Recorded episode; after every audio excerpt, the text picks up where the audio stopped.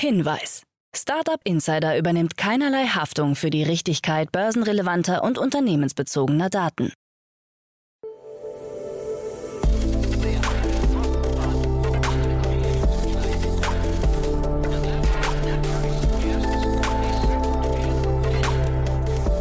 Startup Insider Daily Morgen Update. Einen wunderschönen guten Morgen und herzlich willkommen zu Startup Insider Daily in der Morgenausgabe am Donnerstag, den 24. November 2022. Mein Name ist Kira Burs und vor mir sitzt meine wundervolle Kollegin Nina Weidenauer. Guten Morgen. Und wir starten heute zusammen in den Tag mit folgenden News. Apple plant FTX-Film. Studie untersucht Wirkungsgrad von Startup-Marken. BioNTech-Gründer, Krebsmittel überzeugt in Phase-3-Studie und Zalando wegen Geheimverträgen mit Top-Managern in der Kritik. Tagesprogramm. In der nächsten Folge kommt die Rubrik Investments und Exits. Dort begrüßen wir heute Tina Dreimann, Co-Founderin von Better Ventures. Und Tina hat 3 Finanzierungsrunden kommentiert und jeder, der Tina gut kennt, kann sich, glaube ich, schon vorstellen, in welche Richtung diese 3 Runden gehen. Swell Energy aus Santa Monica hat in einer Finanzierungsrunde 120 Millionen US-Dollar aufgenommen. Das Kapital stammt unter anderem vom Softbank Vision Fund 2. Außerdem, kürzlich hat die Ukraine Katholische Universität einen Fonds mit dem Namen Angel One im Wert von 1,5 Millionen US-Dollar aufgelegt, um in Fintechs, SaaS, AdTechs und KI-Startups in der Pre-Seed- und Seed-Phase zu investieren. Es ist der erste Investitionsfonds in der Ukraine, der von einer privaten Universität verwaltet wird. Das englische Startup Bright Biotech hat in einer Finanzierungsrunde 3,2 Millionen US-Dollar erhalten. Die Runde wird von Foodlab angeführt und was macht das Startup? Zuchtfleisch aus Chloroplasten. Und wer das nicht versteht, wie ich, sollte auf jeden Fall in die Folge gleich reinhören. In der Mittagsfolge um 13 Uhr sprechen wir heute mit Tessa Zaune-Fiegler. Sie ist CEO und Founder von VegDog und spricht über die Series A-Finanzierung in Höhe von 3,5 Millionen Euro.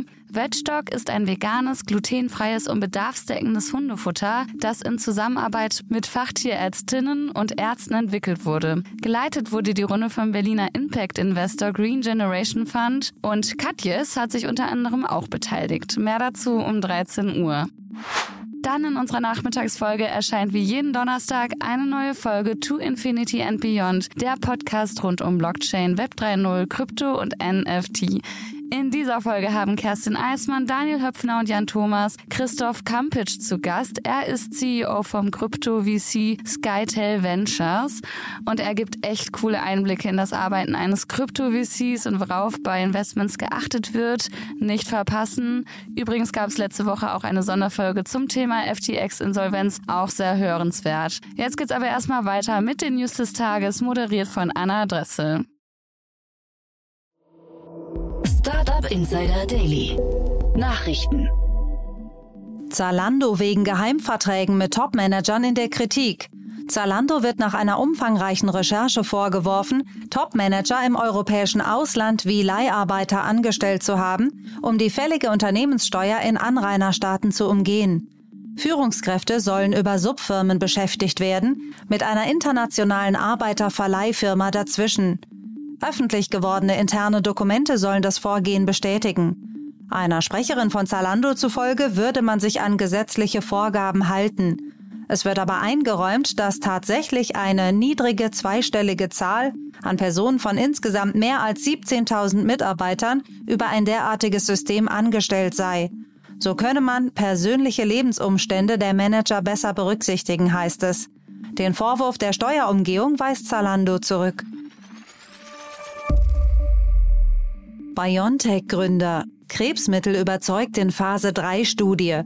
Ein von den BioNTech-Gründern Özlem Türeci und Uğur Şahin erforschtes Krebsmittel hat in einer großen Phase-3-Studie mit rund 560 Teilnehmern mit positiven Resultaten überzeugt. Für den Wirkstoff Zolbetuximab könnte Hersteller Ganymed schon im kommenden Jahr erste Zulassungen beantragen. Das Mittel soll unter anderem gegen Magenkrebs wirken und die Überlebenszeit erkrankter Personen verlängern. Die BioNTech-Gründer hatten Ganymed 2016 für 422 Millionen Euro an den japanischen Konzern Astellas verkauft. Sollte das von Ganymed erforschte Krebsmittel eine Zulassung erhalten, könnten den früheren Ganymed-Besitzern in den nächsten Jahren erfolgsabhängige Zahlungen von bis zu 860 Millionen Euro winken. Studie untersucht Wirkungsgrad von Start-up-Marken. In einer aktuellen Studie der Agentur Jung von Matt wurden insgesamt 122 deutsche Start-ups nach Kriterien wie Bekanntheit, Sympathie, Vertrauenswürdigkeit, Nachhaltigkeit, Innovation und Relevanz untersucht. Dabei wurde ein Top-50-Ranking erstellt, bei dem die Unternehmen maximal 1.000 Punkte erreichen konnten. Den ersten Platz der stärksten Marken konnte sich das Berliner Social-Impact-Unternehmen Share sichern, gefolgt vom Apothekenlieferdienst Mate und dem Berliner Lieferdienst Arrive. Auf den weiteren Plätzen folgen das Soft-Tampon-Startup Never Not, die Putzmittel-Startups Blaue Helden und Everdrop, das faire Schokoladen-Startup Jokolade von Fernsehmoderator Joko Winterscheid sowie der Online-Modehändler About You. Apple plant FTX-Film. Der spektakuläre Zusammenbruch der Kryptobörse FTX soll verfilmt werden und bei Apple TV Plus zu sehen sein. Allem Anschein nach befindet sich Apple dazu in Gesprächen mit dem renommierten Wirtschaftsautor Michael Lewis, um sich die entsprechenden Rechte zu sichern. Lewis hat FTX-Chef Sam Bankman-Fried das letzte halbe Jahr lang begleitet. Auch Konkurrenten wie Netflix und Amazon sollen ihr Interesse bekundet haben, doch mit Apple sei man bereits nah an einem Deal. Lewis ist unter anderem für Moneyball und The Big Short bekannt. Marktbegleiter erwarten einen großen TV-Plus-Film. Demnach sei es denkbar, dass The Big Short-Regisseur Adam McKay das Projekt umsetzen wird. Lewis sei dafür bekannt, komplexe Finanzgeschichten in A-List-Unterhaltung zu gießen. Auch biete die Geschichte einfach viel hochkarätigen Stoff für eine filmische Umsetzung. Theranos CEO soll in Gefängnis mit minimaler Sicherheit. Die ehemalige Theranos-Chefin Elizabeth Holmes soll ihre 11-jährige Haftstrafe nach Vorstellung eines Bezirksrichters in einem texanischen Bundesgefangenenlager mit minimaler Sicherheit verbüßen, wie aus einer Akte vom 21. November hervorgeht. In den USA sind derartige Einrichtungen nur begrenzt oder gar nicht umzäunt.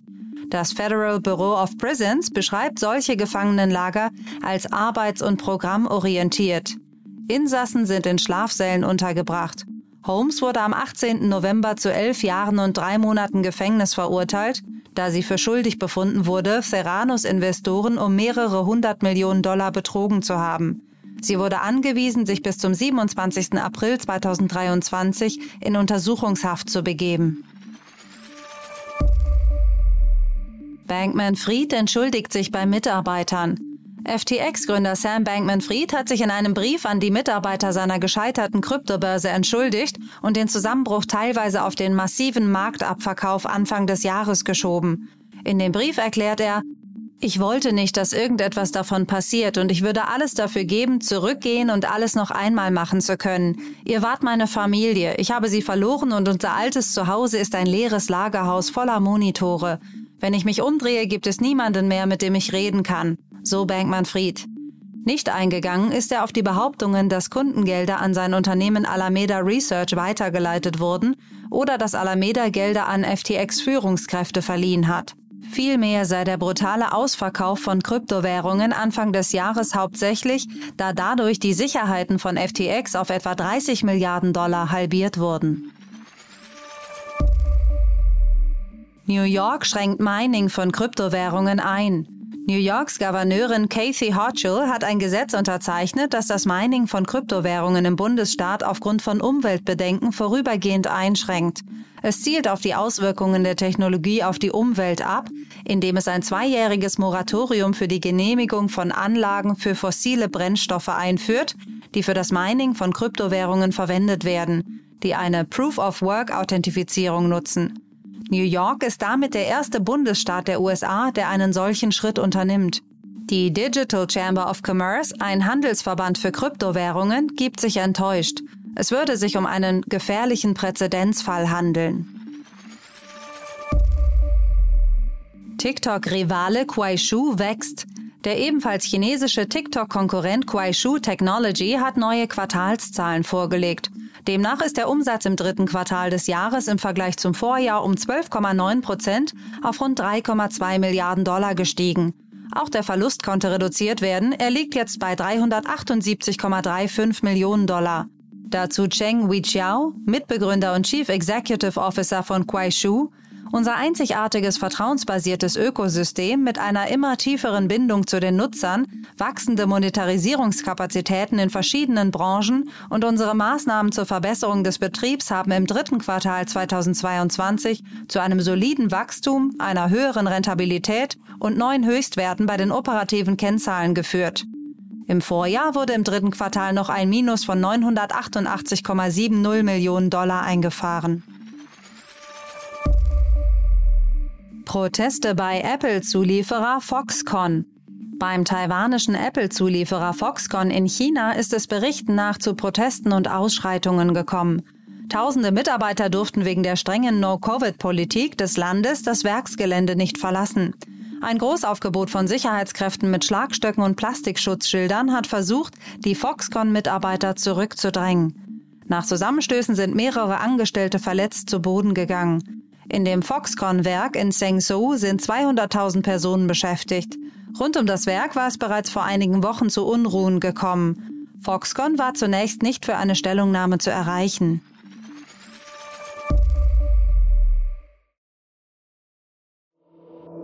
Startup Insider Daily. Kurznachrichten.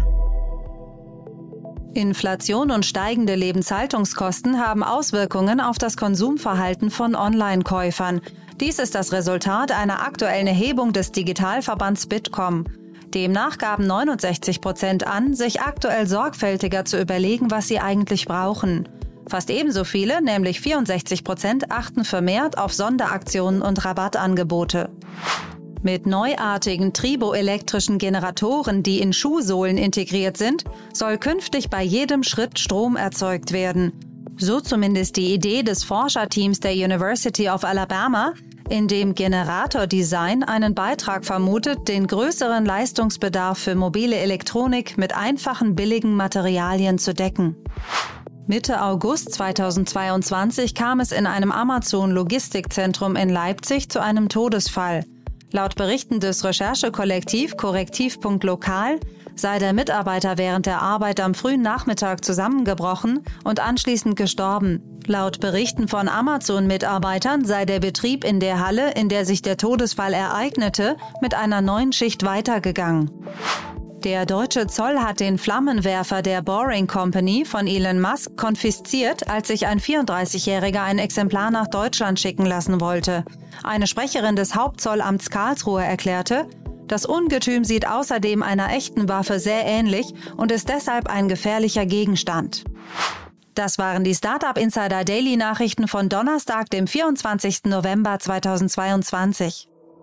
Startup Insider Daily Nachrichten. Die tägliche Auswahl an Neuigkeiten aus der Technologie- und Startup-Szene. Ja, das waren schon die Nachrichten des Tages, moderiert von Anna. Vielen Dank. In der nächsten Folge geht es, wie gesagt, weiter mit Tina Dreimann von Better Ventures in der Rubrik Investments und Exits. Ja, das war's erstmal von mir, Nina Weidenauer und meiner Kollegin Kira Burs, und wir hören uns dann morgen wieder. Ciao. Macht's gut, tschüssi.